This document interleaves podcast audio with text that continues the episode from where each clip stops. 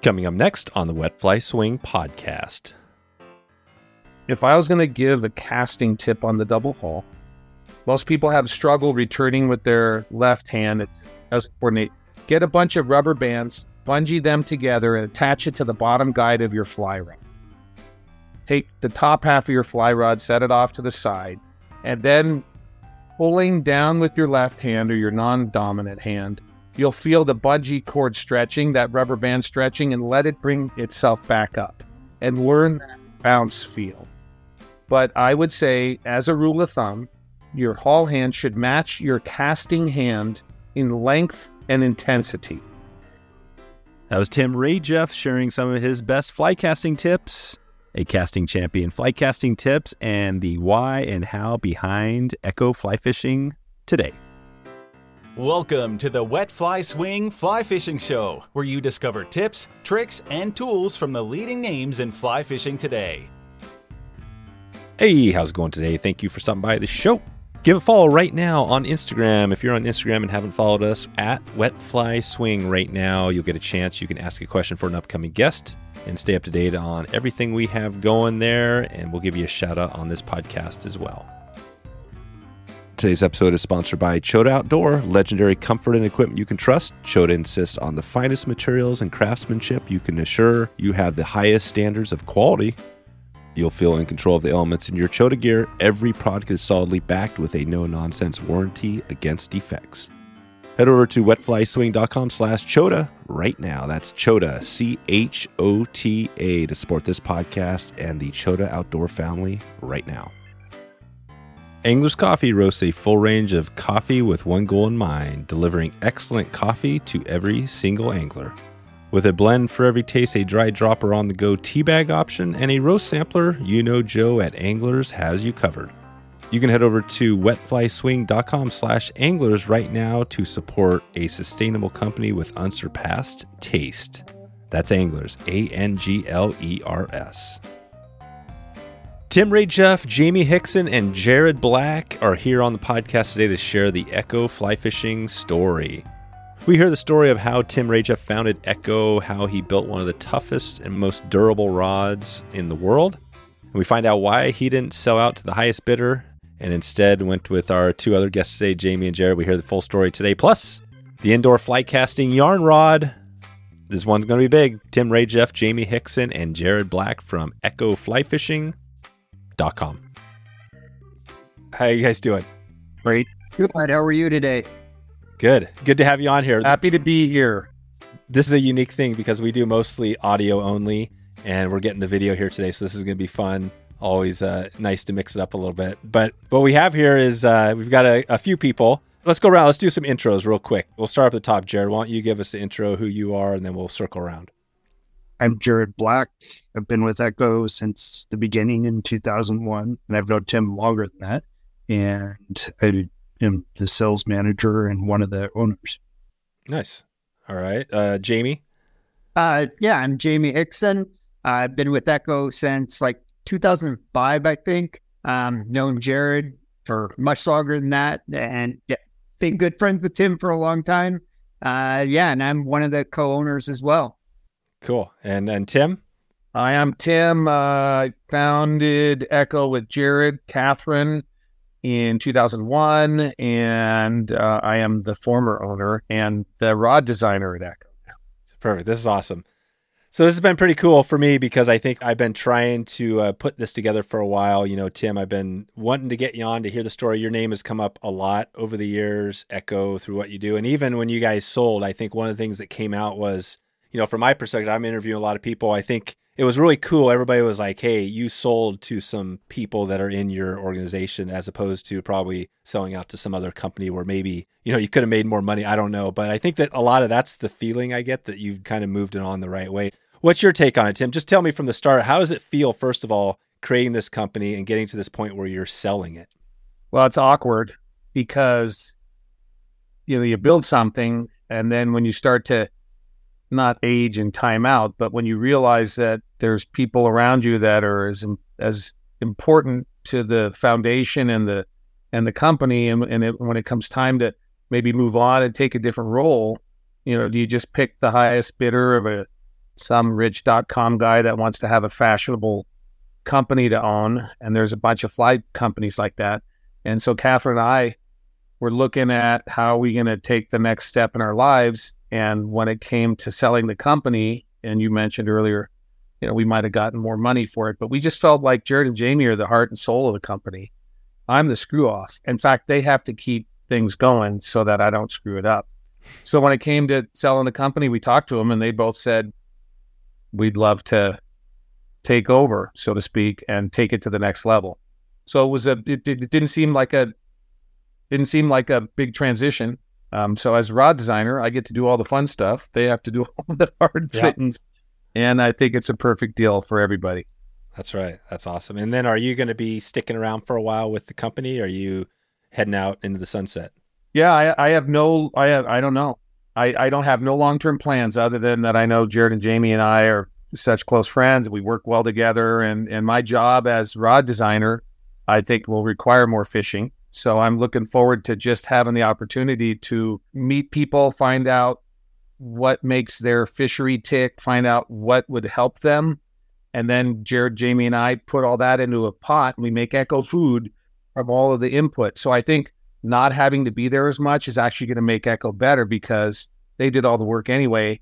I get to screw off more. Kath and I have a little farm ranch over here in Central Oregon, and I think it'll give me a chance to focus more on what I think I do well, and that's helping people solve problems and designing new rods and products.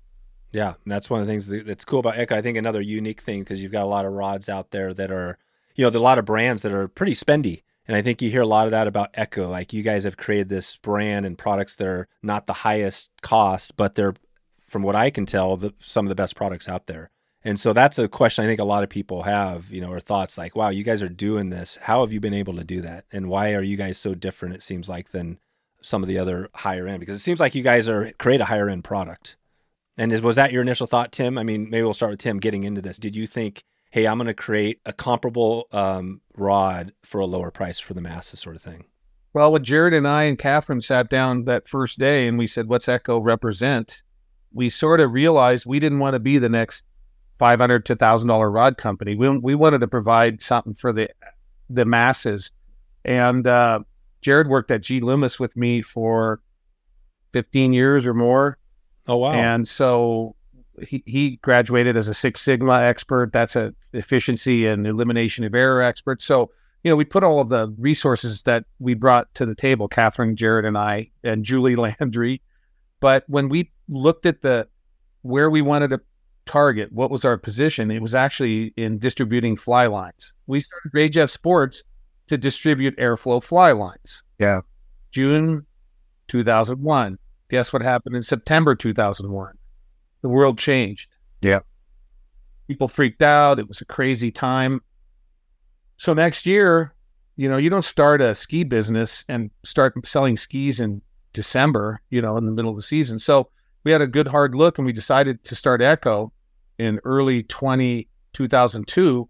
And at that time, that's when we said, we don't want to compete with Loomis or Thomas and Thomas or Sage and Scott and all these famous American brands.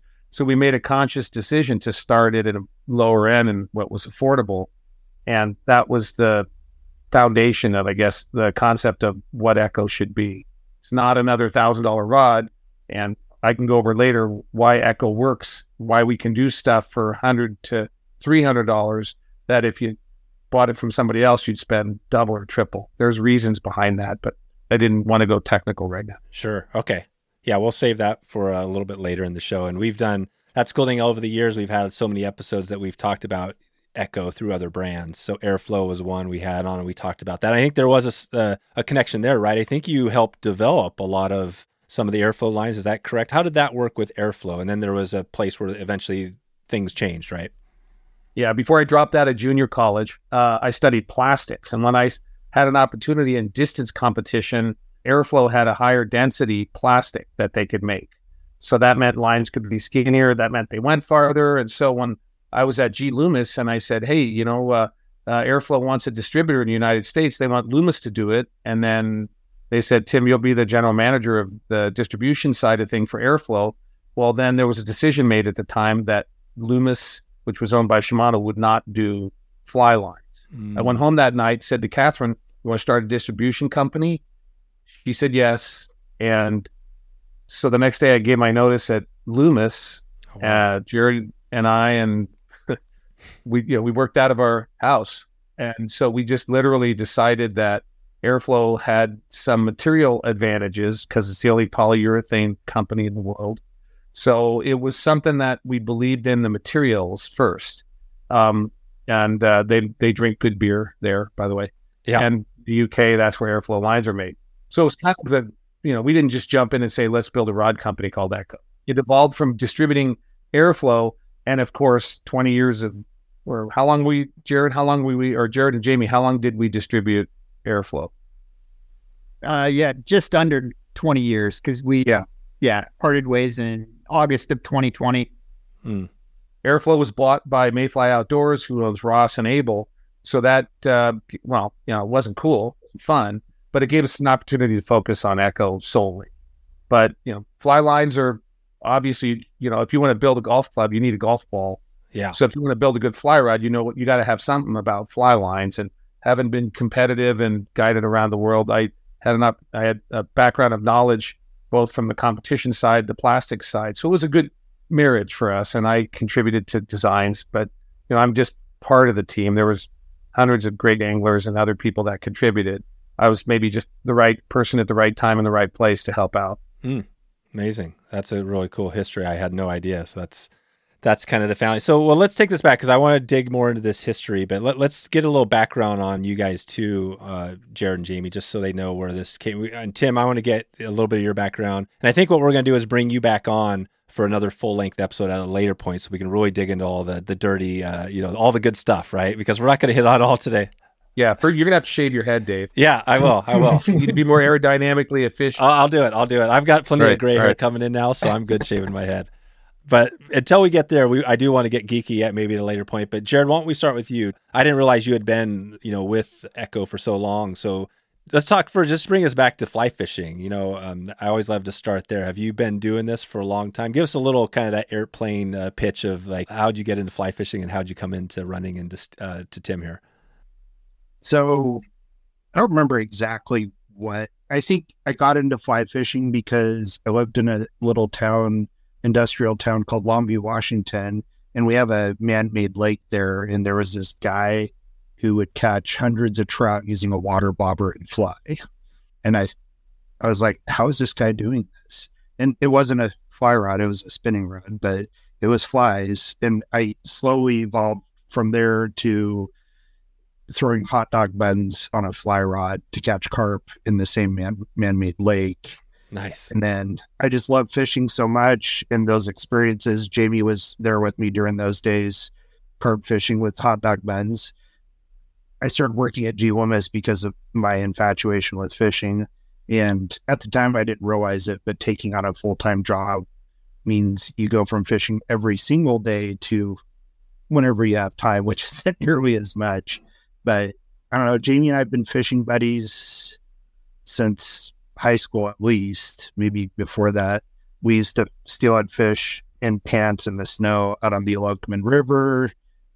I think one day we stopped by the Klamath. We saw four or five people in the fly only section hooking like salmon after salmon. And we both experimented with fly fishing quite a bit up to that point, but not real fly fishing. And when we saw that, we just kind of took the deep dive, and neither one of us had dads who were there who were fishing with us to show us this stuff. We just figured it out on our own, and we used our resources. We both, Jamie and I, worked at Loomis with Tim, and we'd get people there to help us, give us ideas, tell us what flies. Um, so it, our fly fishing story is kind of tied to the Kalama River a lot in terms of how we really got into it. And we both been avid steelheaders. We spent times in our life where we were fishing four or five days a week. Um, now I don't do it as much. It's not as many steelhead, um, but I'm trying to get more into the trout fishing and more quality over quantity. And and uh, I don't know. Yeah, it's been a roller coaster. Yeah. Is that part of that thing that that your Longview you grew up in, but you've got the what's that? Where is the the hub? It seems like you got that Washington area. What is that area called? Where you have all? Were you guys? I'm not even sure where Echo was located. Is that? Are you in that same area? Yep, Vancouver, Washington is where Echo's located. And then you got Loomis and Glass out off of the right. And yep, Loomis and Glass are just north a little bit, and then Longview's north of there, another ten miles. So it's all kind of in that same area. In Loomis and Glass, LCI, Towa, and like there's huge history of uh, rod companies in that local area, and they all shared rod wrappers and machinery at some certain points. Gary Loomis started at at Lamiglas, I think, and all right, and started a few other companies. He still has his own company up there in Woodland. It's a I don't want to say incestuous industry, but it is a very incestuous yeah. industry, and this region is definitely very rich with uh, rod makers and fly rod makers. So, Dave, geographically, we're all sort of uh, just north of Portland, Oregon. Yep. Anywhere from 10 to 30 minutes. Yeah. And uh, the famous Columbia River, it's this big drainage, starts in Canada. And the Deschutes River and all these famous rivers all drain right past where Jarrod and Jamie grew up out here. And that's why the fisheries and everything. Um, uh, so, so the fisheries are important to everybody around here. But that so Vancouver, so it goes Portland, you cross the bridge, you hit Vancouver, Washington, and then Woodland, Washington, and up where Jarrod and Jamie live. So Vancouver was a central point for me working at Woodland, Washington, and Catherine was born and raised in Portland, Oregon. So Gotcha. Okay. I'll just add, I started working at Loomis because I couldn't get affordable quality fly gear. When I was working at Loomis, the common demographic that was thrown around was your average flying angler uh, was retired, white, over 55, and had made six figures a year. Mm. So when we started Echo, that was important to me from that perspective because I wanted fly fishing to be more available to more people. Right. And it's changed a lot now as you look over those 20 years because now, I mean, we've done episodes on everything from bluegill, you know, fly yeah. fishing to you name it. And it's really cool because it seems like these new species just, it's endless. And yep. where you can fish. You know, we did an episode on uh, carp fishing in the middle of urban Arizona. I think it was That's Phoenix awesome. or something. You know what I mean? Like, so it's, I think it's and it's a younger demographic is coming in slowly, and so I feel like fly fishing. Do you guys feel like it's in a better place than it was twenty? Do you see guys see Absolutely. that too? Absolutely. Oh yeah, yeah, yep, yeah. I love it now. Awesome. All right, Jamie. Well, let's take it back to you. Let's hear your little. It sounds like you probably have a similar story. So Jarrod, yeah, but give us yeah. Jarrod and I have very similar stories. You know, where I came in with Echo was I was working for a steel manufacturer as a project manager. Um, I had a 3D modeling company that I also worked with doing drafting, all that. And I was just burned out. I was almost 30. And I called Jarrod one day and I said, I'm done. I can't do 60, 80 hours a week anymore. Jarrod's like, uh, I think we've got a part time person we need. I'm like, sweet, I'm on it. I told my wife, I'm like, honey, I got to do something else. And so quit and I think I made it one day part time, and then they said, uh, "We need you full time," and it kind of just nice. took off from there. And I've been with them for seventeen or eighteen years, I think. Um, and I think my background in you know kind of engineering and just a technical background helps bounce off Tim, and we work really well together, designing whether it's rods, reels, um, our work with fly lines. And, you know, I don't fish as much as I should you know, I have two kids that are fully into soccer and, you know, 15, 13. So it's like we're constantly running. And, but I look forward to getting away like this weekend or this week, I guess, you know, hanging out with Tim and Jarrod and just being able to hit the river again and, you know, seeing what we catch. That's it. Yeah, I know the kids definitely are a little bit of the X factor. yeah. hey, do you have kids? Yeah, I did. They're nine and eleven. Okay. Yep. What? Yeah, yeah, 9/11 wow. they're youngsters. So I'm uh yeah, we're right in the middle. We just got off the river. We did a float and uh, it was 6 days and it was just they're loving it. They're not fully out there casting the tight loop yet, but they they love being outdoors, so I'm working on a little bit. That's amazing. Yeah, that's awesome. Yeah. You did a 6-day float with a 9 and an 11 year old. Oh yeah. I love it. Yeah. What? Did you have to medicate? Well, the funny thing is, is the the eleven year old on the first day, I think it was, or it was the second night, she slipped on a rock and cut her foot open almost to the tendon. Oh, because you know, um, yeah, we looked at it and it was like really nasty. We were like, oh my god, do we have to leave? But we patched it up and did her, and she ended up hobbling along with a stick crutch the whole the five days, and she was still What? good to go. Wow. Tough. What's her Yeah. name? Uh, Juna, So Juna's a tough girl. Huh? Juna's tough. Yeah, She must have got that from her mom, right? Yes, that's exactly true because I'm I'm pretty wimpy, but uh, but yeah, Megan is like a, a badass. Like you do not want to mess with her. So can I tell you just a two minute story? Yeah. Jarrod and Jamie, you know, they're at Loomis where the most technologically advanced products were made. Gary talked Boeing into making special carbon fiber runs off their sample line Oh wow, because, you know, generic carbon fibers are thick, clumsy things and they were meant for the aerospace industry. It was developed in in England in the 1972 and it finally got low enough price that it could be brought into the States. But the story goes, I was there when Jarrod, because I was in charge of the engineering, uh, and and Jarrod comes in and he's like, I need a rod that can cast one and a half buns of weight, hot dog buns. so he took GLX. So we made like a two thousand dollar rod for Jarrod. Or Jarrod made his own, you know, the blank Yeah. and stuff. My brother was working in, and I sort of got in the middle.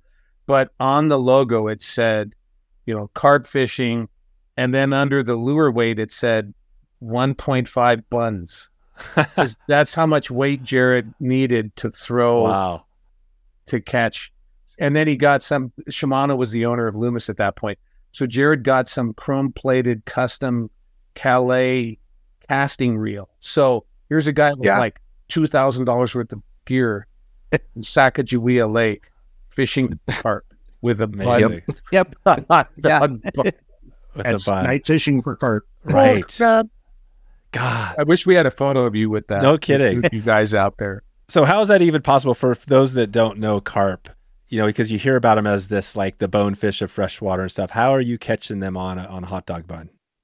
So the lake, they uh, um, people throw bread to the ducks all day long, and the carp are pretty sedentary during the daytime. They just sit on the surface and sun or whatever it is carp does do. I have no idea. But at nighttime, they'll cruise the shoreline and look for bread that the ducks haven't got to. Wow. And once we figured this out, because we've been trying to catch the biggest fish in this lake for a long time, and it was full of carp. Um, once we figured it out, it was like we had a lot of fun. Yep. wow. Yep. And is there a hot dog bun fly out there anywhere? Uh, we've tried them, but eventually we just resorted to uh, threading hot dog buns onto double snell hooks. I, and we've done it with fly rods. We've done it with. You only get one haul with the hot dog bun on the line. Yeah. There's no false casting. Gotcha. Gotcha. Wow, this is cool. All right, so that's a little bit of the background with you guys. So Tim, you've got a background as well. Maybe give us a little high level. What's your first memory? Take us back real quick, and it just and we'll follow up with this on some more of your history. But you've been doing this since day one, right? Uh, I grew up in I grew up in a very um, non fly fishing town. It's in San Francisco, California, but weirdly, five minute walk from my house. Uh, I lived hundred yards from Golden Gate Park. There's a famous club. It's the Golden Gate Angling and Casting Club, where the first foundations of a lot of modern fly fishing equipment were developed.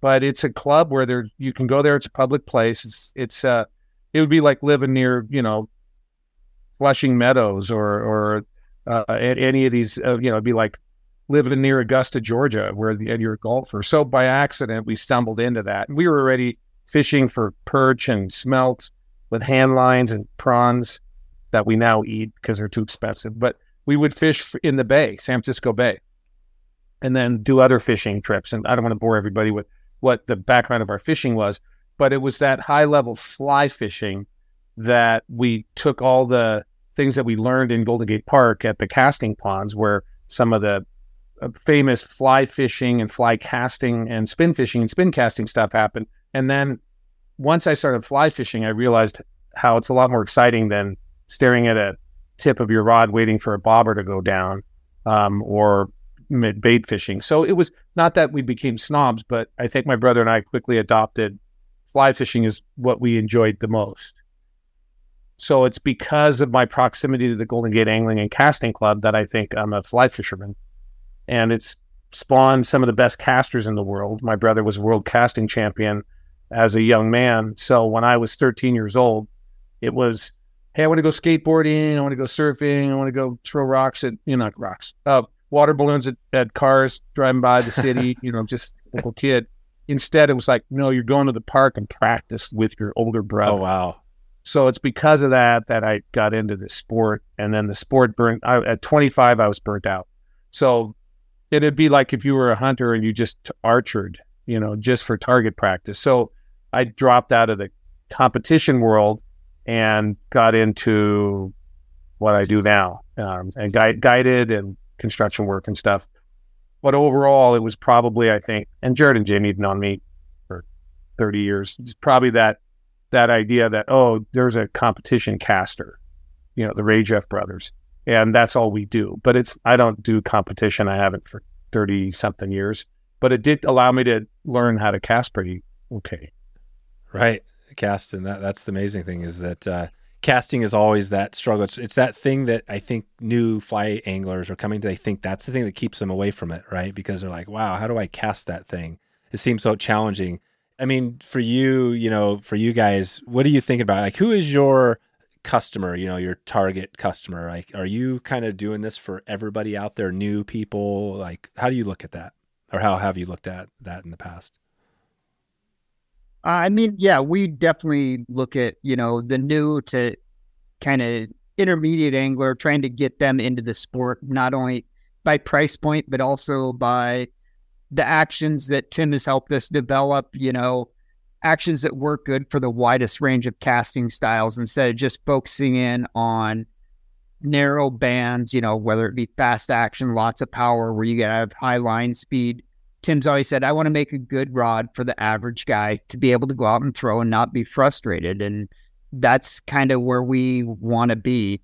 Um, not that we don't make some of the other fast action, powerful rods, but the bulk of our lineup is kind of that medium fast, medium fast plus average power rods, which work well for most people. Yeah, that's right.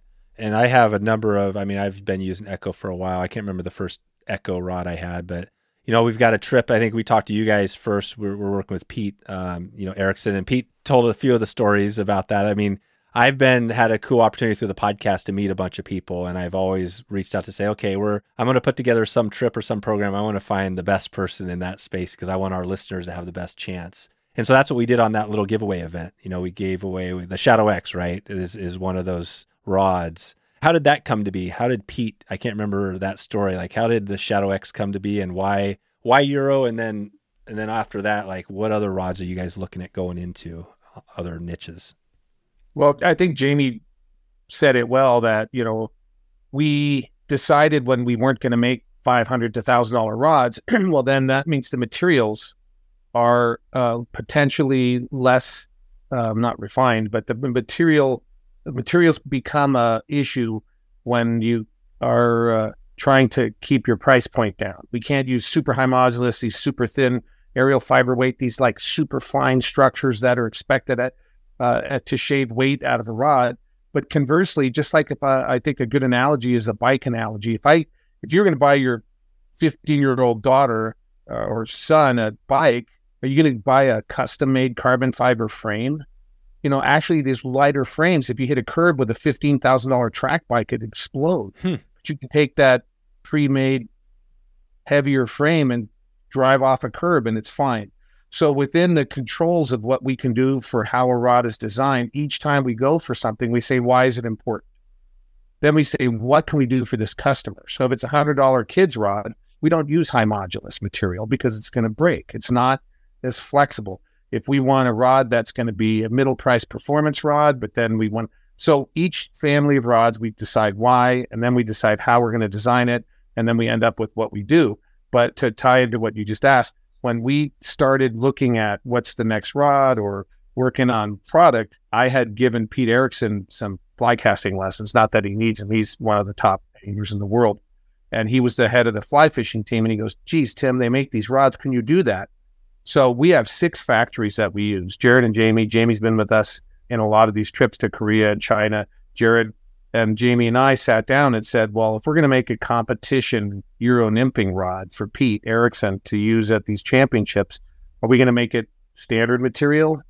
And on super long, light rods, that's when it's a real advantage to use thinner, better quality Yeah. and stiffer fibers. Well, you can't make a super thin, super high quality rod fibered in a cheap factory that's cranking them out. It'd be the attention to detail, the tolerances are too tight. So that's when we decided to make an affordable Euro nymphing rod and it did well.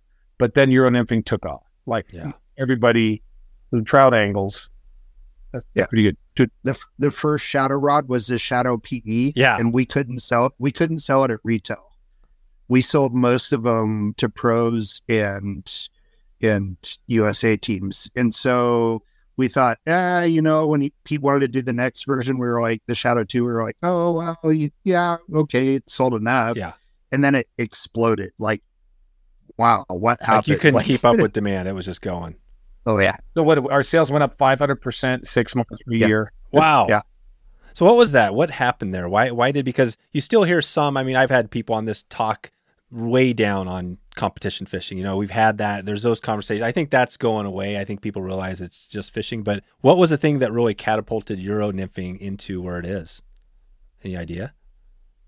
I think it's just so efficient, and you you're always Yeah. going to have those guys who want to catch the most fish possible. I mean, we've gone out and done it. I like to swing flies. I won't even indicator fish for trout. It's too much work for me. So Euro nymphing is hard. Like it's a lot of work. Bear Vault is one way to assure your next backcountry trip stays memorable, epic, and safe. Bear Vault builds a rugged polycarbonate locking canister that keeps bears and other wild animals away from your food. This in turn keeps your food safe, keeps the bears safe, and keeps you safe. I've got a classic story that I've told a few times about the bear taking my backpack while up in Alaska. I had my lunch and some snacks in there and just went up around the corner to fish for a bit. When I got back, it was uh, totally gone. If I would have had that bear vault right at that moment, I would have been okay because my food would have been completely sealed. The bear would have had no idea and no reason to take my backpack. So, a good reminder there. You might not realize it, but this type of thing happens all the time, even to experienced outdoorsmen. The great news for us is now we can experience the great stuff of a remote trip without ever having to worry about animals fiddling with our stuff. Sleep soundly knowing your vault has sealed the deal for you. Believe it or not, food storage is a key consideration while backcountry hiking, fishing, or camping. The Bear Vault also has some great bonus features like the see through sidewall so you can find your stuff really easy and a large opening. Plus, it doubles as a nice camp stool. This thing is legit. It definitely is one of my. This might be my favorite feature. Is is the camp stool? You know, I love a good a good chair out there. Check in with the crew at Bear Vault at wetflyswing.com slash Bear Vault. That's Bear Vault. B E A R V A U L T. Okay, back to the show. Going back to the casting, I mean, that's the thing. I mean, are you even, I always have that joke is like, are you even, what is fly fishing?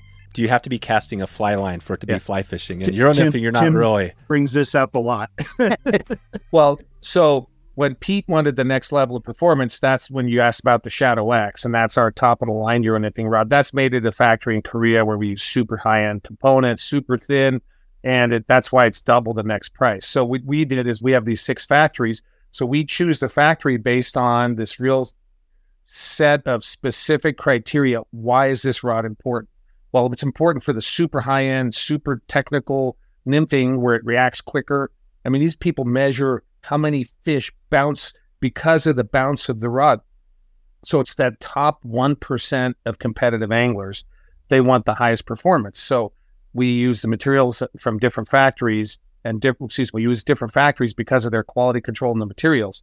But in terms of what Euro nymphing is for the average person who gets into it, I think Jarrod and Jamie chime in here, or Dave, don't you all agree that you catch more trout Euro nymphing than you did trying to dry fly fish? Yeah. Oh yeah. Yep. How about if they nymphed and indicated? Yes, right? Yeah. They catch more fish. Yeah. Yep. Yep. If that's all you care about is catching fish, you could do that with a worm and uh, a night, you know, So for me, uh, a date, you know, the aesthetics of casting. So I wonder if the four of us could agree on what is fly fishing. Yeah, that would be great. If I have my own definition, obviously. Yeah, it's when the line is what propels the fly, not the fly propelling. It, Yeah. I, I think there's a better way to say that. So, but so here you go. Ready? Sorry. Yeah. I've been. I think about this That's- S H I T a lot. if and I have to premise it with it because everybody who's bonefished or carb fished with a heavy fly, if you got a bead headed nit, if you get a woolly bugger and your first beginning cast goes 12 feet and plops in the water and a fish takes it, will you fly fishing at that point? So I say, if it is the intent, if at some point you intend the fly line to pull the lure through the air, that's fly fishing. Hmm. If at at throughout the whole day you never expect anything from the line other than to follow a weighted lure, then for me that doesn't feel like fly fishing. But if you're fishing in competition at the World Championships, they have a definition. There has to be fly line. You can only use this much leader. Yeah. And so their fly line is thin. It's like the running line on a three weight weight forward. So you can achieve some of the stuff. Like Tenkara doesn't have a fly line, but it still rolls through the air. So the hardcore people that I'm going to piss off by using that definition are saying, no, we're nymphing. It's still fly casting. Good for you. None of us are snobs. I, you're oh, okay, Jamie. we all gear fish too. I It, mean, it you- really doesn't. You're, yeah. You know, you're talking about bun chuckers here. Yeah, Like, yeah. we don't care. right? It's just, are you having fun? But the aesthetics of the line rolling back and forth through the air is what hooks us all. We do that. Right. Dave, what's your definition of fly fishing? Yeah, I mean, I think that's the conversation we've had on here before. I think it, it is. It feels like it is the fly line. You know, the casting. It's like the river runs through it, right? I mean, think of that movie, how that hooked everybody with whoever was doing the shadow cast or whatever, right? It's like that's the allure, and then the dry fly, right? Everybody thinks of the dry fly fishing if you're new to it, catching a fish on the surface, and I we all go through this evolution, and I've done the same thing. I used to be a steelhead fanatic. That's all I would think about, but now I'm thinking more like, well, I'd love to catch everything. Yeah. You know, and, and I don't care the Euro. I'm doing a trip where we did that trip that with you guys, you know, we're heading over to uh, the Henry's Fork to focus on Euro nymphing, right? And some people are going to be like, what? You're not going to fish for dries on the Henry's Fork? But, you know, we got these people that are just stoked about Euro. They want to learn from the best, and that's why we're doing it. So, yeah, but that is my, I think casting a fly line, you think you've got to be casting a fly line. Otherwise, if you're not, you're just, you're doing something else, right? We don't know. There is no. I'll tell you what. There is a definition. If you go to the World Fly Fishing Championships, that you have to be fly fishing. You can't put a spinning reel with only thin monofilament on a fly rod. and Do it. So there, Yeah. you know, it's just it pushes the boundary of fly fishing, and it was the issue. I guess happened when Europe, uh, you know, some of these poorer countries, Czechoslovakia, Poland, countries Yeah. like that, they were winning fly fishing contests with no fly line, just monofilament. So then they went, you know, we got we got Right. we got to tone this Crack down. So down. so, but you know, again, we're just we're happy people are outside and fishing. Yeah. If they're catching more fish, cool. They want to have Yep. more fun with the line rolling through there, cool. yeah. It's all you know. It's just in beauty and the eye of the beholder. Yeah. Do you guys look at it like I think of Loomis, right? They've been out there. You worked for them. You know about how that whole. It seems like Loomis. I'm not even sure. I mean, I guess they've always been a conventional fishing, and fly has been there, right? A lot of brands, TFO, a lot of brands do that where they've got their fly, but the conventional draw uh, drives it. Do you guys ever look at that like long term? Say, hey, are we going to be maybe moving, doing some other stuff within the the fly fishing or the the outdoor space, right? Or do you see this as a path forward of like we have our fly gear, our fly rods, and this is where we're sticking? You know, we've looked at it before, and Tim and I have tried it. The conventional market's a hard market to try to rationalize getting into. I mean, you can walk into Walmart and pick up a $50 rod that's going to suit you just fine. There's no price point for us where it makes sense to kind of get in. And we've tried, we've thought about it, we've ran the numbers over and over. And at the end of the day, it's just you know, we're fly fishing more centric. Not that we wouldn't look at other things, you know, whether it be Tenkara or whatever the next thing is. But currently, yeah, I don't see us moving into the conventional space. It's just, it's a crowded space. It is. and it's hard to it's hard to compete with the Okumas of the world. Right. Right. Yeah. Yeah. it was a business decision not to get into gear because our our rep in Canada said, guys, you know, th- there's a huge opportunity here, and uh, like someone, Jamie said, we looked into it. It just seemed like, what do we represent? You know, we have a mission statement, We're, and the mission statement doesn't say anything that you can't catch a fish without a fly rod in your hand.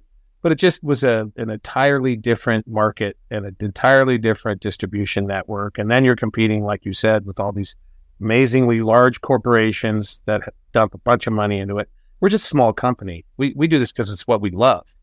Um, we would do this. Well, now that now that I get to goof Yeah. off more, I get to do more of this fun stuff. But you know, I would I would argue that if there was a way for us to help people enjoy fishing, we would consider it. But it's at this point, it's all based on the fly rod.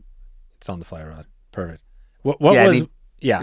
Go ahead, Jamie. Oh, I was going to say, just for a background, when we say we're small, we're small. You're looking at almost half of our workforce right here. Yep. Yeah. Yep. We we run with six people, and you know, we Jarrod's done a great job just streamlining. He's wrote a lot of our you know programs that interface with our shipping programs and everything like that. We do everything we do to stay small and run as tight as we can. That's that's just where we are. We don't have, you know, I guess the pockets per se to compete with the guys. Well, that's what I was gonna say. With what Tim said earlier, that's my guess is like, how do you produce a rod for f- under five hundred dollars? Or whatever. My guess is that's it. You don't have fifty people or hundred people on your staff.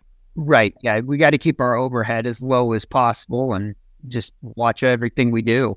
Yeah. You don't see, and you know, one of the things that we realize is fly fishing is a mentoring sport. How many of you go online, buy skis, and take a chairlift and figure it out? Like you, there's somebody that helps you. Yeah. and, and Yeah. most sports are that way. And, and for us, we focus purely on the shops. They're your first point of contact.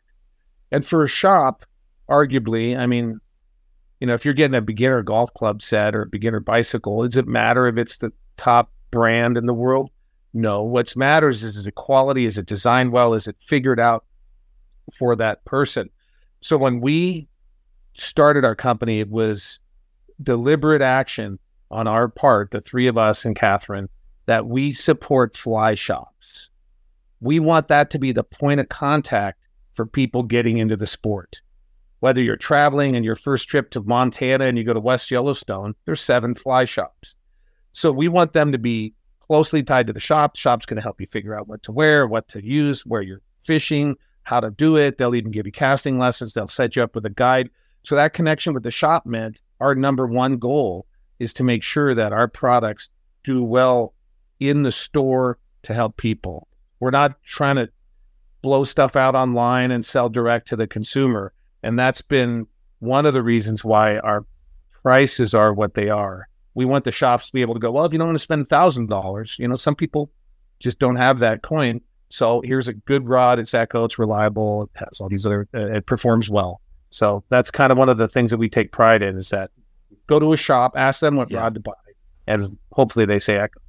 And I think they do. I think that from what I've seen and heard, it's like that is the way it's working. People are saying, and not only that, they just say it's equal, especially durability. And I've seen Tim, you're you've had a couple of videos on there where you're breaking the rod with a you know with some equipment. Maybe talk about that a little bit. I want to get into a few of the products, like the product lines and kind of where you guys are focusing. But how do you guys make this thing so durable? Because it, from what I hear, and I have rods, I've never broken one of your rods. In fact, I will. I don't want to uh, rip on G Loomis too much, but I will say one of my best, my most expensive rods, I still have. It's a custom G Loomis rod that I was given. I broke it. I mean, I broke it a long time ago. And actually, one of the rods that my first steelhead rod ever given by my dad was an old Lamiglas, old noodle. And I mean, that thing was a noodle. And it's funny because it actually is pretty fun casting sinking lines with it. But I never broke that, and I've trashed on that rod. So why is it that some rods break really easy and some rods don't? Is that really a straightforward answer when you look at that? And is that what you guys think about on, uh, how, or how do you think about durability? Well, I mean, you know, Jamie, Jarrod, you guys could chime in, but when we look at who's going to use the rod and how they're going to use it, that helps us steer what materials are going to be used. Then we have to know how much it sells for. So we can't use the lightest, most sophisticated carbon fiber on a hundred dollar rod. Can't afford to. But what we do is we have really specific break strength targets on all of our rods. and we choose different factories. Like I said, we have six different rod companies that manufacture for us. And, you know, some of these rod companies make it for the other brands that you can see in shops. But what we do is we hold them to a higher standard. We say this rod has to break at five pounds in a vertical position, like a really ugly break. So uh, Jerry, Jamie and I typically will throw some ideas together based on Jarrod's request. Jarrod says, "Hey, the shops are looking for a new bluegill rod for kids. They need to be able to pull the rod over their shoulder, snag a tree, and then he says, "Can you guys do this?" And so Jamie and I work the numbers and get samples, and we pick actions and powers. Then we so together the three of us figure out whether we can do it, and then we break them. So we have a brake test machine. With you know, we used to put Jarrod in a welding mask and have him lift up and break. The forklift brake. Yeah, the forklift. That's what I saw. The forklift. Yeah. yeah, yeah, Yeah. yeah, yeah. We've we've come a long way. But the idea is that, interestingly, Gary Loomis put this well. He said if a rod's too strong, it's not good. And you'd say, "What? Wait a minute." In fact, we had Ion, our original Ion rod, uh, was the reason I say they're too strong. They're heavier than they should have been.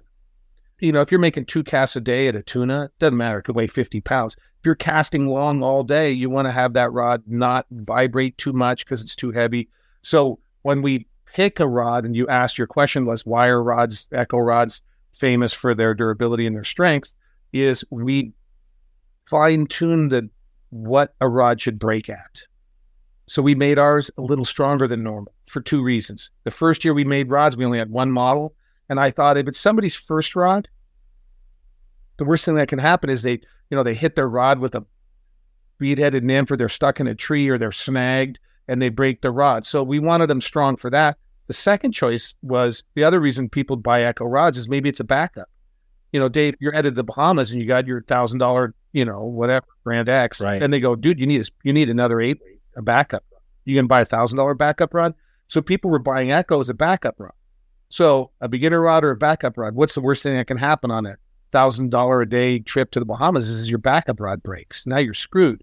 So we over designed. them. We just made them heavier, and that's the Yep. secret. Is making them thicker and heavier. Well, so we got a reputation for indestructibility, but then people go, you know, they should be a little lighter. I, they're not- I wanted to pick off there. You know, it's like, what's that famous expression for bikes? Light, cheap, or strong. Pick two. Right. Fly rods, light, cheap, Cheap or strong. If you want a light, strong rod, it's going to be expensive. Yeah. So we went strong and affordable instead of the word cheap. And that meant they our rods generically were not as light. So we lost some market share, but people got a chance to rely on our rods. So we're always on that little stronger side of, of things. Yeah. So it's a give and take. It's not that you can just have, you can't have it, oh, your cake and eat it or whatever, right? It's like you literally have to choose. You can't have the s- lightest rod and the strongest rod. Like that's not Yep. really I- Yeah. interesting. That's a great that's a I think that that and I don't know if it was Trek or one of the bike companies. Light, have you heard that before? Light, cheap, or strong, Dave? No. light, cheap, or strong. Pick two. Can't have all three. I think that Jarrod, Jarrod and Jamie, isn't that good for rods too? It is. And nothing has changed in materials technology in the last 20 years that has changed that. And maybe it will in the future. What about the? Uh, I've heard about this in a little bit. What's the new car? Is it not not nano? Isn't there some new thing people have been talking about that's out there? What would it? Is it graph? Yeah, graphene. Oh, uh, graphene is what I've heard about. yeah, or, or nano. I don't even know what the difference is, but I mean, we all go back. You, we all know the history of the, you know, bamboo to fiberglass to graphite, and now back to kind of well, not back, but fiberglass is around now. Um, but is that it? Is there some you know silver bullet that's going to be the next thing that takes away what you guys do and makes or increases what you do? So not that not that we see, just as a rough idea. And at Loomis, they were the first people to use less glue. Hmm. So a fly rod is made from pre-impregnated cloth. It's either graphite or fiberglass. On a typical rod, if you take away the paint, the handle, the glue, the guides and thread, and you just weigh it, it's about 80% fiber. Well, let's say 70% fiber, 30% glue. Okay. Mm-hmm. So of the fiber, 80% goes long ways, 20% goes around it. Hmm. Because if you didn't have anything going around it, it only went lengthwise, and you say, "Look, I made a really light rod," it crushes. It'll collapse under its own weight. So back when I was at Loomis, Loomis broke the 30% glue barrier. Now they're down to 20%. So if I could shave weight off a rod, that's how you improve its performance. It's like a diving board that's lighter. It lets it when you flex it, it comes up, it throws you farther, and it vibrates less after you're gone. So our or the holy grail in fly rods and any other fly, fishing rod is how light can I make it? So if you said, "Oh, I got a new fiber," well, shoot, a third of thirty percent of it's glue, and of the straight fibers, you still need stuff going around. So when you Yeah. get a fiber that's ten percent better, it makes the rod two percent lighter. It's not this big. Oh my goodness, we went from a metal diving board to a graphite diving board. Like fiberglass to graphite. We didn't go fiberglass to graphite. Correct. Yeah, and that changes, you know, th- and so that's when when you buy a thousand dollar fly rod, I have this whole checklist of stuff, but we've tried to stick with what can production do on a consistent basis. The idea of graphene, it's uh, there are tubular fibers grown atom by atom of carbon, and they're called nanotubes. That's the space age crazy stuff of 20 years from now. Um, it got coined as graphene, and there's manufacturers in other countries saying our rods are made from graphene. It's not nanotubes. Nanotubes are the strongest carbon structure in the world. So, without geeking out, there is not any new, and Jarrod's statement was right. There's nothing profound that is coming out in the next few years where you can get rid of the glue and the, all that other stuff and make rods half the weight. That makes sense. And you guys, well, let's talk a little, just a little about the lineup briefly with what, what you have, because I think you guys are, you have fiberglass too, right now. Is that correct? Oh, yeah. Yep. Let's talk about from the start. What was the first when you got into it? What was that first rod, and then and then talk about the progression of where you came to where we are, and then let's start there and see where that takes us. And I'm not sure who wants to take this one. We started with the Echo Classic rod, our original green rod. I think it was, I don't remember how much it was. Was it 99, Tim? I think it was 120 bucks. 120, and was that the series of like what four weight through eight weight or something like that? Yep. Yep. Yeah. and we still there some guy on reddit posted a picture of one like a day ago on the fly fishing subreddit and, and with a salmon i was impressed because that rod's 20 years old Well, how long do you expect? Here's a question, quick, before we go on this. You buy this fly rod, say a new rod nowadays from you guys or really whoever. How long do you expect that rod? I mean, take care of it and all that stuff. I mean, it's a lifetime sort of rod. Is that what you expect out of these things?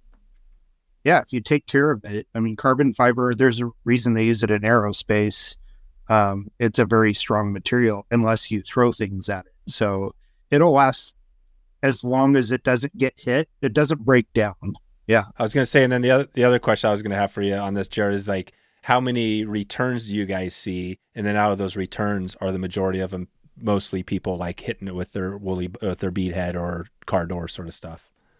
So we don't call them returns anymore because for the most part, people don't have to send the rods back. They they can just order the parts or um, submit a claim, and we'll evaluate the claim with them and then send the part out to them.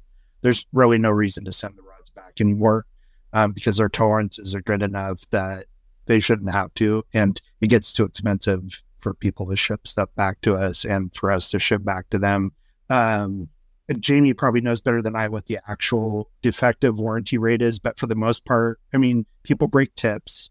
That's the most fragile part, and people just order tips directly online from us. Um, we do get some warranty submissions. Um, Can you right away see? Can you see right away when you get a, or well, I guess you're not seeing the rods, but do you guys have a good feel for which ones? I'm sure you get people that are like, hey, this rod was defective, but they probably nicked it. Right. And you see that a lot as, as we've gotten into that um, more advanced materials, the higher modulus rods like the um, the Euro nymphing rods, stuff like that. They want it as light as possible, but they also want to be throwing a few ounces of lead on the end of it. Oh, right. Yeah. So you're seeing more with the Shadow X. You probably see more more of that. Exactly. Yeah. So th- those get hit by flies. Um, I mean, for a tubular structure, they can flex a lot and they can handle a big load. But the second you hit a limb or something, um, eventually it's going to break at that point, Yeah. probably. So, yeah. Yeah. Nice. but we we don't see too many. We don't have. I don't know, Jamie. What do you think for? it's less I than mean- one percent. yeah, I mean, for true defects, probably less than 1%. I mean, everybody who breaks their rod, well, not everybody, I mean, Yeah. but majority of people think that it was the rod's fault. Something happened. It has to be defective. Yeah. The way graphite works is if it's going to fail, it's going to fail the first time it's put under load. If there's a defect in it, a wrinkle in the graphite, the cloth, it's going to fail right then and there as soon as it's bent for the first time. If it can hold the load, if you go out fishing, you fish all day, catch some fish, that rod, if it breaks down the road, it's probably not a defect. I mean, it already held its load. It's good. It, I mean, they're thin walled tubes that we take out into the woods with us. You don't realize when you nick it, Oh, you know, or you don't think twice about a fly hitting it or setting it down on a oh, rock. Oh yeah. Or you're walking, or you're under the trees, combat, trying to get on the Right. spot and dragging your rod through. You know, I mean, all Yep. that. Yeah. You know, the biggest eater of fly rods is definitely either tailgates, car doors, or kids. Yep. Uh, you know, and 90% of people are like, this is what happened. And they're just happy to get back on the water. Uh, it's a very few percent that, you know, even question it. Nine times out of 10, they're like, you're right. I fished this rod for 300 days. Something along the way probably happened to it. So, I mean, light rods don't have, going back to your original question, like a lifespan it depends how they were treated through their life and how many days you got fished. And if you feel, you know, did you fish that rod and did it treat you well? You know what? Maybe, you know, we'll help you get back on the water. Or if you're just happy at what's happened, you know, go to your fly shop, buy another rod now. You've had that one for 10 plus years. Let's get you into the newest one. Let's, you know, upgrade you and get going. Yeah. Dave, you've broken rods before, right? Yeah. Uh, in the, the last five rods you've broken, how many of those five did you break the tip? Hmm. Yeah, pretty much. I think all of them probably. I think. Right. There I you mean, go. Yep. One was in a car door. Yeah. Yeah, yeah. You know, it could have been hit by a nymph and set the hook and stuff. So that's why Jamie, Jarrod, and I put together this program where you just you you go online, we send you a tip. You don't even have to find postage and deal with all that. Oh wow. And they're super affordable. Like on our hundred dollar rod, what's a tip cost you guys? Twenty dollars. Twenty bucks. So for twenty bucks, we mail you a tip. Oh, that's cool. And that's one of the and you don't have to you know, you can call us, but if you're if it's eight PM, you got home and you're like, dang it, I don't know what happened. Um, we'll just we got another part coming to you. And we we pride ourselves in having rods, tips, and parts around for years after the rod's been discontinued. We don't have parts from a 20 year old rod, but if it's five years old, we try and have parts there. And Jamie does a great job of analyzing sales with Jarrod so that when we do move on and develop a new series of rods, we do our best to project before we discontinue it to have enough parts to last years. But you know, it's people break tips. That's what that's what happens. And every rod has a, a break strength. You know, you can't lift hundred pounds with a five way trout rod. Yeah, yeah. I'd say our goal with warranty is to have a quick turnaround time for people uh, and make the process simple and easy.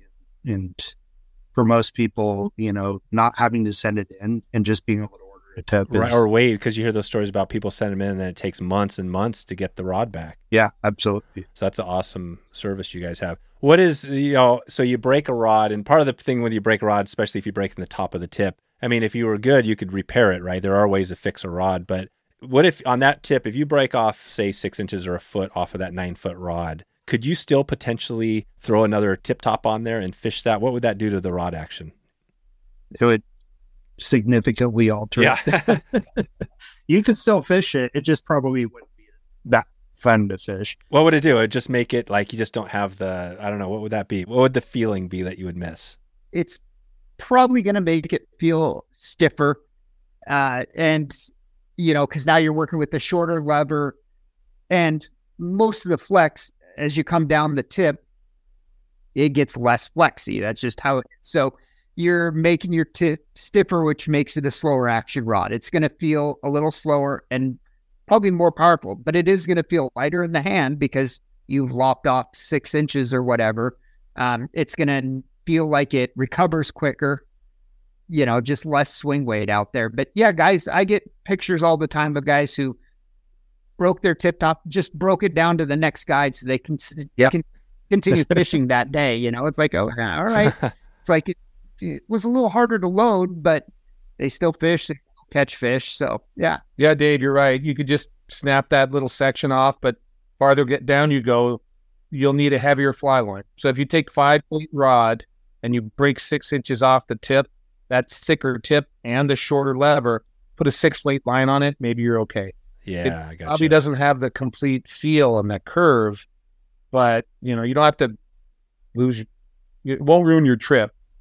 And, uh, won't make you happy either, but you can just glue a new tip on there and use a heavier line. Today's episode is sponsored by Stonefly Nets, putting quality before quantity with their handcrafted custom wood landing nets. Charleston, South Carolina native Ethan Eigelhart was bitten by the fly fishing bug in 2014 and shortly thereafter started Stonefly Nets. He now lives in the trout rich waters of the Ozarks and handcrafts some of the sweetest wooden landing nets you'll see. I've been using these Stonefly nets for quite a while now, and I'm excited to dig into another year. Ethan builds these nets custom, and you can select from four sizes and many different wood options. For Ethan, fly fishing is a memory created from a morning on a beautiful stretch of water casting a three weight bamboo rod that his grandmother gave to his father, and then he passed to Ethan. Ethan is helping us create the same types of lasting memories every time we're on the water with these classic custom wood nets. You can head over right now to wetflyswing.com slash stonefly to check out your custom net right now. That's wetflyswing.com slash stonefly, S-T-O-N-E-F-L-Y. You support this podcast by clicking through that link to Stonefly. Okay, back to the show. Okay, and uh, going back to I mentioned my old Lamiglas rod. You guys probably, yeah, I mean, Tim, I'm sure you remember that rod or that type of rod, but it was early. I don't even know. I mean, it was it's probably from the 80s, my guess. You know, one of those rods, but it was kind of a noodly rod, right? It had a lot of flex. I guess that's I don't know if that's the medium or slow. Do you have a mix of you know super fast, fast, medium action rods, or do you guys are your rods mostly kind of a certain type of rod? And and do you know what I'm talking about? I mean, as far as seems like, yeah, Well, the two things that people feel most in a rod, besides the length, is the action and then the stiffness or the power. When we make rods that are stiffer, if we made the whole rod stiff, let's say a trout rod, let's say a normal trout rod that's a five weight is a 5.0. We actually make a decimal point chart. I think we have it on the website. I don't remember. Yeah. But a first 30 feet of a five weight line has a specific weight. It's 140 grains. A six weight's 160. So if I made a rod that's a five and a half weight, it would be 150. So another way to think about this is first, how stiff is this rod? And then the second thing you feel is where's the action? Is it a fast action, extra fast action, medium action, slow action?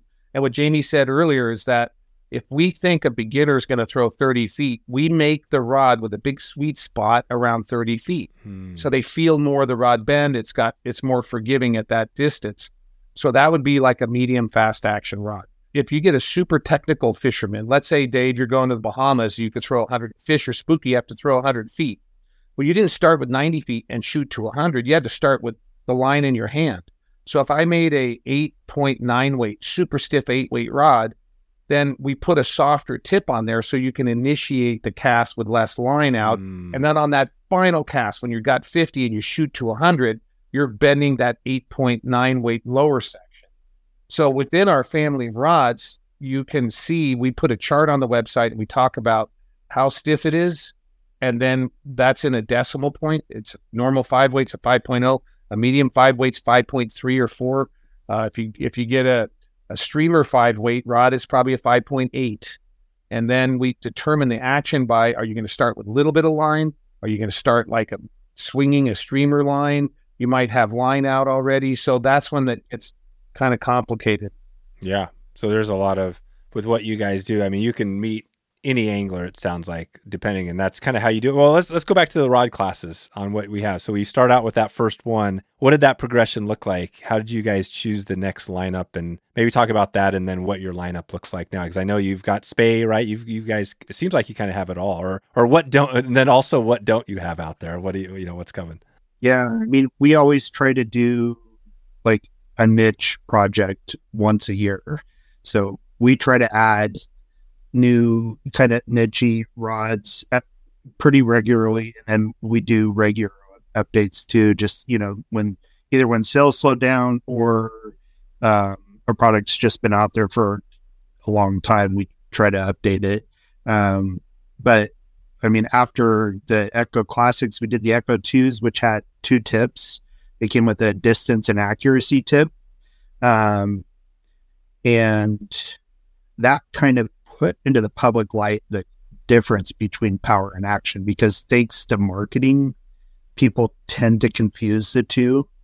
Um, and it, it got to where, where we were fielding a lot of calls about about what the difference between the two tips were and, and why they matter. Right. Like the average person couldn't even tell the difference almost. I think a lot of people could, but I don't know that they understood why one tip was the distance tip and the other was the accuracy tip because it should have been backwards in their mind oh. because people think of a more powerful rod as a faster rod, but that's not necessarily true. Um, because for years people were told the faster it is, the more powerful it is, and that's that's not really how that works. The power comes from the stiffness in the lower portion of the rod. So I think after the Echo 2, we scrapped the two different tips idea. Um, we also started doing, I don't know, what did we do after Echo 2? We didn't just jump into, we did some sp- the Spey rods. That's when mm. Spey started getting big. That's a Spey. Yeah. Yeah. Well, this would be in the in the early 2000s when we came up with the classic, then we said, well, we'll make some single-handed steelhead rods, we'll make some Spey rods, and then we started making. It was common for us to have a large family called the classic or the you know the blue rod, and then we'd make panfish all the way up to Spey rods, and then bluefish, you know, twelve weights for tarpon, and um, so that early transition from the single family of rods, and then would you guys agree maybe near the end of like 2005 to 2010 is when we started making more specific families, the bass rods, yeah, yeah. or the bone, you know, or the saltwater flats series, or that's when the Euro nymphing kind of thing. It's this, yeah. While you could use a dry fly with this rod, it's specific for Euro nymphing.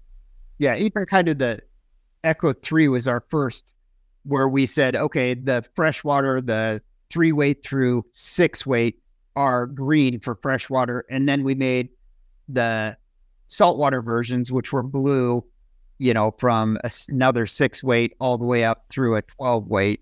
Yeah. yeah. That's kind of the first time that we said, okay, we should start differentiating what's different about them or how we're doing it. And Dave, there's the push and the pull method for product. Hmm. The push and pull. Push method is we come up with something awesome. We're so excited. Oh my goodness, look, you know, you can throw under trees, it'll, you know, open your beer, it does all yeah. this incredible stuff. And then we push it to the market. We didn't we show it to them and then they go, "Oh, I always wanted to do that." And then the pull method is, and this is where you know Jarrod and Jamie are good at this, uh, better than me. That that they follow the trends. They get communications from the shops or customers call in. They go, "Oh my gosh, that carbon you know, $170 trout rod is the best thing in the world, but I need one for carp. Can you make a $180 carp rod that does the same thing, but it needs to be in an eight weight or seven weight? That's the pull method where they they're pulling product from us. And, you know, you guys, you know, in the last 10 years, is it 50 50 half the time we're responding to demand in the market? Or is it more often than not, we just come up with some crazy in our heads or crazy stuff? We come up with crazy stuff and then people go, "Oh my goodness, I didn't know I could use that," or you know, the pull. You know, I, I think it's a combination of both. I mean, it's probably 50 50. We have, I mean, with Tim being the personality that he is and the friend group that we have of Echo, we have a lot of different fishing styles and people that we know that are coming to us saying, Hey, have you ever seen this? Or could you guys do something like that? So it may not be the general consumer that's coming to us saying, I want a rod that does this. It's some of our, you know, friends of Echo that are going, hey, or this is getting popular. Let's look at this. Um, so it's a combination of a pull from somewhere. I mean, I don't think we're coming up with just too much out of our heads, you know, going, hey, let's try fishing for you know, whatever it is. It's all been done before. So then we're just looking to how can we do it the Echo way and with our group of friends and people who put input in. And that's kind of where we start most of our conversations. That's awesome. And I think the push, I love the push and pull. I think one of the great examples of the push method is, or uh, in history, is like Henry Ford, right? Everybody was using the wagons and carts, and he was like, you know what? Everybody's going to need this car, right? This automobile. And same thing with Apple, right? The iPhone. That was Steve Jobs. He said, you know what? Everybody is going to want one of these things, even though nobody even knows it yet. Right. So, and then you got the opposite, which is the pull. Uh, and that's awesome. So, I guess, well, I had a couple questions for you guys. I could stretch this out today. We could talk in the evening and, and drink beers all day, and it'd be great. But I'm, I'm going to keep respect your time. But a couple of things. First of all, these are just random. But so the logo, I'm just curious on this. So the logo is the you know person shooting out the line. Yeah, let's see it. There it is, the logo. So who is that now? Is that somebody? Is that Tim? Is that you? Is that just a random? Where, where'd the logo idea come from? So distance competition, you step in, it's a throwing motion for single-handed fly rods, which is what my strength was. At one point, I was a world champion in the distance. One year, I beat my brother, Wow. which is like trying to beat Arnold Schwarzenegger when he was a machine. But I had to use a more predominant step in throwing motion. So Jamie took his camera and we took some photos of me throwing as long as I possibly could. So just like a baseball pitcher, there's a certain cadence. So when I stepped in and made the cast, Jamie took the photo and then Jamie actually generated it with his Photoshop abilities. Hmm. So that was the original Echo logo, a little more upwards on the angle of the dude. So that's the dude. That's me making a long cast. And then we turned it over to a C&D, the design company in Japan, and they streamlined it. They s- tucked in my waist a little bit, All right. flattened the hands out so it's a little more di- dynamic. yeah, it made you a little more generic. Yeah. Jamie, they tweaked it 10%, Yeah, 20%. And just, I mean, short answer is yes, that's Tim casting. We were on his pond and we had his, we had the cameras out there and we just sat there for probably an hour, him making casts and me trying to catch it, going, nope, I didn't even get close to that. It was already out there. And, you know, and this was in early digital camera days when you'd poke the button and it would take it like five seconds later. You're like, Right. Ah, I missed it totally. So yeah, but yeah, it's, it was all based off Tim's distance cast. And then Echo started in our house, and we had a casting pond in our backyard. So Echo started in Vancouver, Washington, in our what was our little guest room, and then the garage was became the shipping department. Jarrod and Jamie poured concrete. We built up some more stuff, and and then we put stadium lights on the pond, so we'd have we still have it at our house. But so Echo lived for ten years at Tim and Katherine's house. Jarrod and Jamie drive to the house, and then we grew and moved to a um, a warehouse about two miles away in Vancouver, and now it's in a ten thousand square foot space in East Vancouver.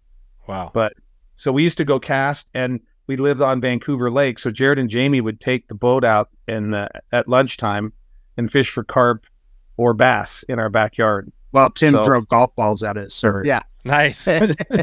nice. Yeah. That's awesome. There's a lot of uh, similarities between golf and uh, and fly casting, isn't there? Yep. I hear Yep. that a lot too. Um, so another one here, uh, and I'm not sure I, if this is from you, Tim, but the rope, what the yarn rod, right? You got that little practice rod with the yarn. Was that your thing? Well, I have to give credit where credit's due. Joan and Lee Wulff had the Fly-O. It was the top of a five weight rod with just this red yarn that was super light. Then Mel Krieger, one of my dearest oldest friends, lived three blocks from me in San Francisco. Mel came up with the idea of using macrame yarn. So you have Mel Krieger, who developed that yellow line, because it weighs the same. It weighs a lot and it goes through the air slowly. And so I think it's the ultimate material. Jamie and I dialed in uh, some of the diameters of that stuff. But with the Fly-O from Joan Wulff and Lee Wulff and the Mel Yeah. Krieger, we were going to call it the Mellow. And nice. it didn't fly. Jarrod and Jamie hit me and told me to go away. So we called it the MPR, the micro practice rod. And I said, we're going to do this thing. It's going to be awesome. So we actually, we still to this day tie all the yarn and the stuff together at the at our warehouse. So those are made here. We ordered the rod parts from China to try and make it an affordable indoor rod. And um, I remember we the, the minimum order quantities was five thousand, and Jarrod and Jamie said, "Have you lost your mind? It's going to take us twenty years to sell five thousand indoor practice rods." Well, because it works so well, and the design and the action on the rod feels so comfortable, and it matches the cadence of the cast, that I think that first year we sold three loads. Roy. Yep. Yeah. Yeah. Wow. And the idea being there that uh, literally, I mean, it's an indoor. If you can't get outside, you can. And and is it when you use that thing, it's just as good, similarly as out there practicing with a normal rod. Yep. Are you learning this? Yeah, you do Yeah. feel the rod load, and you know it mimics the action really well. Um, and it works Yeah. great for learning to, you know, do some basic Spey casts, roll cast, stuff like that. Uh, especially on carpet, it sticks really well. It's just a good fundamental tool. Yeah, you can take your indoor practice rod, buy an adapter that we sell that slides into it and it turns into a two-handed rod. Oh, One foot of that yellow line is equal to five feet of regular fly line. No, it's six feet. So when you have six, when you have five feet of our line in your casting in your living room, that's the equivalent to 30 feet of fly line.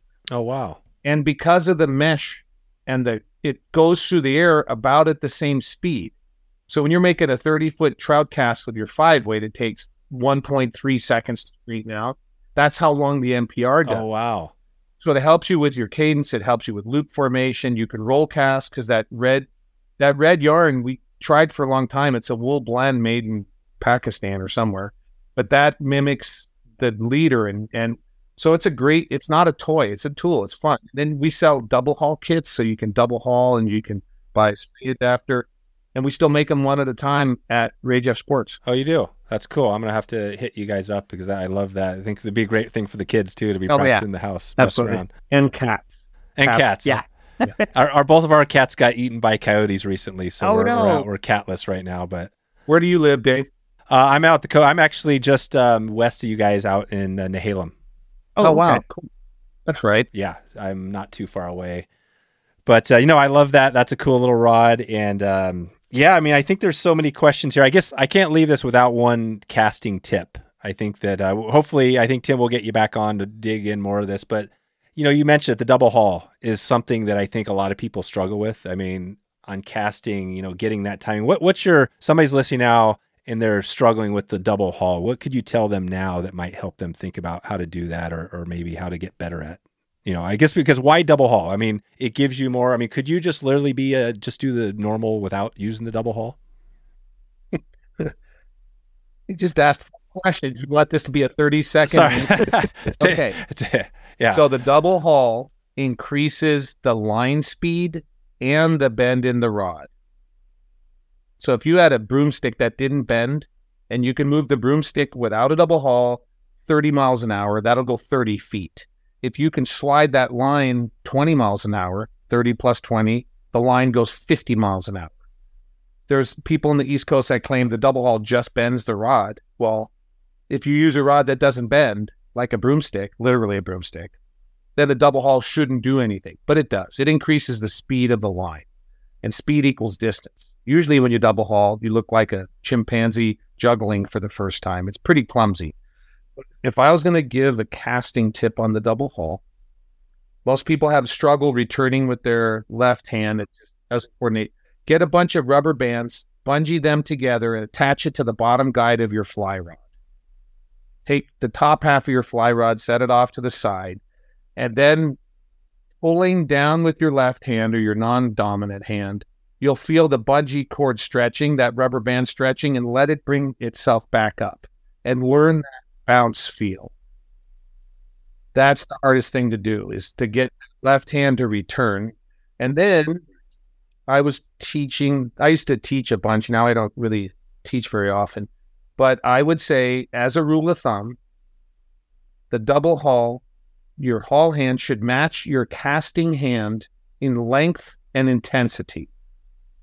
So if you're making a 30 foot cast with a small little right hand, let's say you're right handed, and your right hand moves one foot, your double haul should move one foot. you're making a hundred foot cast where your right hand is painting the ceiling and it's going six feet, then your haul should go six feet. If your right hand is smooth, don't make your haul aggressive. But conversely, if your right hand is really aggressive, don't make a wimpy haul. So your haul should match your the haul, the hand you're holding the fly line with should match your casting hand in length and intensity, and just get that left hand to your double haul hand to bounce up smoothly. Get some rubber bands time to get it attached bottom in the rod. I have a beer before you do it. It always helps. that's that's I love that. That's a good tip. Yeah, I think that is the struggle you think about. It's that it's that reco- when it's coming back in, right? That's the whole thing. And then also, I think Joan Wulff, when we had her on a number of years ago, I think she mentioned that you know when you pull the double haul in the second part, it's is it kind of typically just before you're making that. uh, When, when does that come? When are you pull, doing the second haul on the forward cast? Well, when your right hand comes forward or your back cast, if your right hand is going to smoothly accelerate, then your left hand starts hauling uh, near the end of the stroke.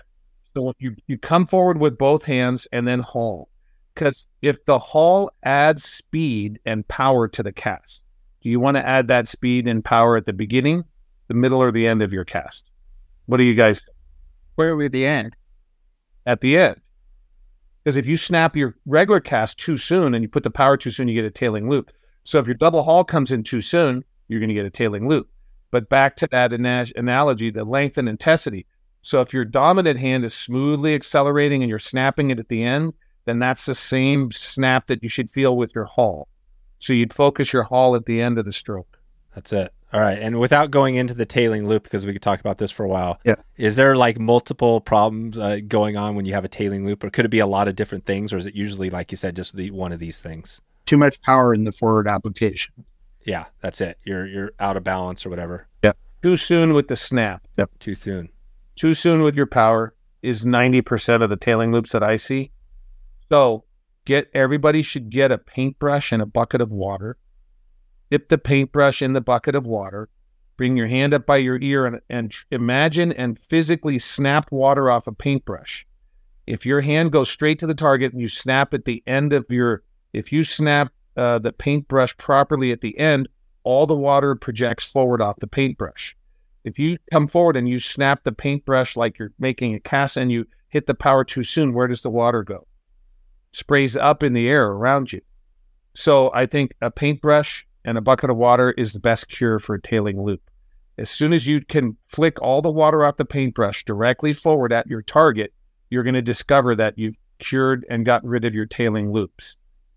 And when you do that, obviously the paintbrush, if you're trying to snap 100% of the water straight forward, your hand is not going to travel in a curve like you're painting an igloo, is it? It has to go straight forward and you snap at the end. And um, a stiff fly rod is like a paintbrush where you cut the bristles short. If you're flicking water off a stiff paintbrush, how would you do it? Slowly or wimpy, or would you throw it harder? You'd flick it harder Yeah, harder. if I gave you a paintbrush with really long soft bristles and you got it soaked with water and I said flick all that water at Jarrod and he's standing five feet in front of you, would you snap hard and s- no? You'd have to come in smoother and slower. Right. So soft fly rods are like a paintbrush with long bristles. A stiff fly rod is like paintbrush with short bristles. Shorter, more compact, aggressive snap. Gotcha. Love it. Well, one last one, and we'll get out of here. I got too many things to, you know, I, I think I'm excited to get the, the follow up episode here. But um, what? So let's talk about the fiberglass. Like, why does somebody need a fiberglass rod out there? You've got these great rods we've been talking about with this carbon fiber stuff. Is fiberglass just kind of a thing that's there now? It's going to go away eventually, or what are your guys' thoughts there? It's fun. That's why people love it. It's like I, Jamie and I are both gamers, so we grew up like always looking for better graphics, better, you know, faster stuff. And then along comes the Nintendo Switch, which I'm sure your kids probably have. Um, Yep. It proved that it's more about fun and not always about the most powerful Right. uh, processor, best graphics. Fiberglass is a lot of fun. I mean, one of our longest selling rods is the Gecko, and it's because it's fun. Um, our fiberglass series rods, especially the Badass Glass, just has opened up a lot of people's eyes in terms of what a glass rod can be, but also how much fun it can be. I mean, the first time you get a false al- albacore on a fiberglass rod, it's it's amazing. Yeah. It's it's a lot more fun than, than a really stiff carbon fiber rod. Yeah, you give up a little bit of the performance just for being able to feel when you hook a fish on fiberglass, it's amazing. It doesn't matter if Yep. it's a six inch cutthroat on a mountain stream or a 120 pound tarpon. You're along for the ride no matter what. It's going to bend all the way to the core. And, you know, it's it's just good. And it, especially on small streams like the river glass, it's great for small small streams, small flies, small fish. It makes them feel like monsters. And then with the badass glass, I mean, no matter what you're catching, it feels awesome, whether it's bass or bonefish or tarpon. I mean, I've watched Tim catch probably 150 pound tarpon and it was Oh, wow. and, and going, you know, basically under the boat. And he's just holding on for dear life. And it, it was great. And it didn't break. Oh no, Oh, no, that yeah. yeah, I, I don't think you could physically break a fiberglass rod fighting a fish. Gotcha. Yeah, and it's uh it's one of the things that we kind of love doing is figuring out ways to enjoy people who enjoy themselves. And most of our gear, like we talked about earlier, is based on why did we want to design it? Is there a specific person in mind? And uh, and this kind of idea of building a comfort spot, a larger sweet spot for uh, average to beginner person. We do make rods for people that are looking for a little higher performance, and we usually use uh, our Korean factories for that. That use higher modulus, recovers quicker, and those are our upper middle price rods. And then like our new rod that I'm really um, I fish more than anything now is this Trout X, and it doesn't have. We we were going to say it doesn't have a sweet spot because it's a parabola. It's this ever increasing radius, so that at 10 feet there's a perfect zone, a small zone for perfect 10 foot cast, a 20 foot, a 30 foot. So we say it's meant for intermediate to better casters. But when I hand it to people, they love the fact that it's not a 5.8 weight. It's not an overly stiff five weight. It's about a 5.4.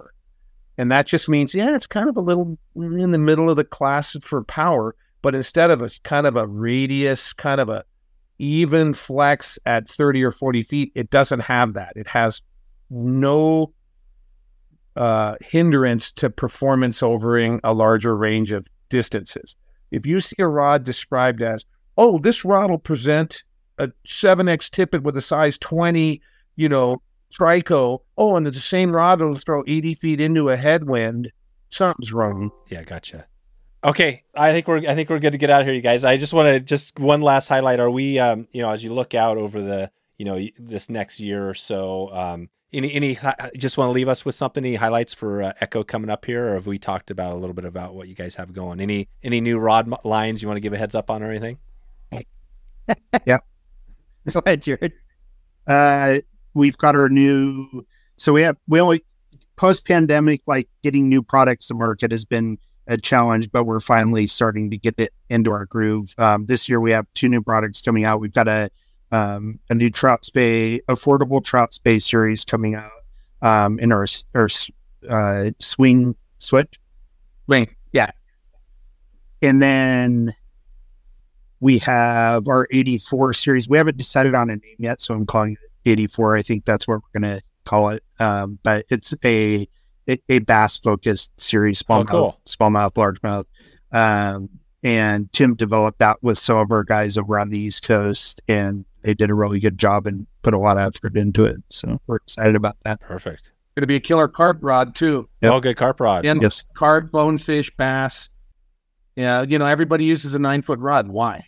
Yeah, Why aren't rods eight foot 11 or nine foot two?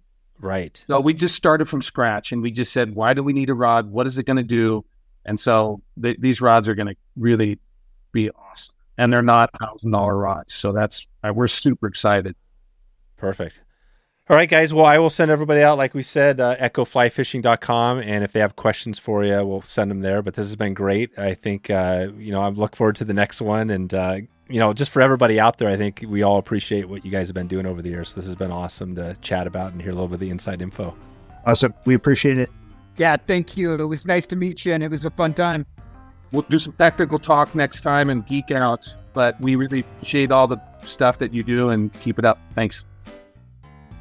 There we go. Wetflyswing.com slash 483. You can go right now to 483 and check out the show notes. Check out some of these videos. The one with the rod snapping, uh, breaking the rod in half. You got to check that one out. That's a good one. We talked about that on the podcast today. Quick shout out uh, Instagram, two shout outs. So we got Instagram. Head over there right now if you haven't followed us at Wet Fly Swing. This supports this podcast and gives you a chance to engage a little more with us over there. And, uh, and I also want to give a shout out to Nick Parr. All right. Uh, Nick Parr, Nicholas Parr said, uh, Really hoping I get a chance to come out to the Skeena and play with in the water with you all. For freshwater, I am a sucker for big browns. Late night is my favorite time to target them through a variety of tactics. Saltwater, I love, of course, bowing to the almighty Silver King, but absolutely love sight fishing for snook. Pitching under docks or slinging one way back in the mangroves gets me fired up. Thanks again for the opportunity and look forward to the drawing. Cheers, Nick Parr. Thanks, Nick. Uh, Nick was uh, giving a shout out when we did our uh, Steelhead School West with uh, Brian Niska, which is still out there. You can check in on that anytime and find out what we have going there. That trip is uh, is definitely right around the corner. Uh, going to be a good one. And thanks for the checking in here, Nick. I hope you appreciate the shout out, and I would love to see you on that trip up to the Skeena Spey Lodge. if you get a chance to join us, um, that would be amazing.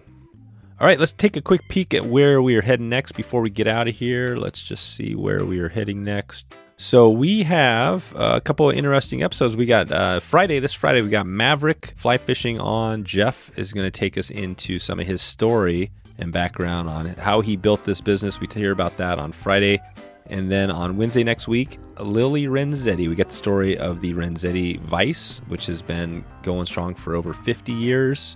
Uh, Lily is a is a definitely a, a, firepower firecracker. So this is an awesome one. Uh, and I will leave it at that. I'm not going to open up all the surprises, but uh, I'm going to let you get out of here. And I want to just say right now, hope you have a great afternoon, great evening, or great morning wherever in the world you are. And I look forward to talking to you soon, or maybe seeing you on the water. Thanks for listening to the Wet Fly Swing Fly Fishing Show.